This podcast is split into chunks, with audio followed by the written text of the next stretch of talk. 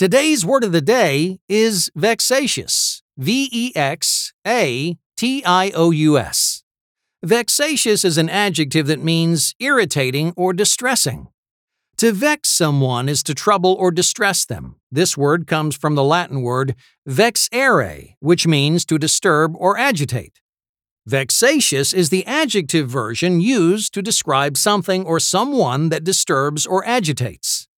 I hate to be vexatious during work hours, but I insist on having relaxing music playing in the workplace at all times. I apologize if that irritates my coworkers.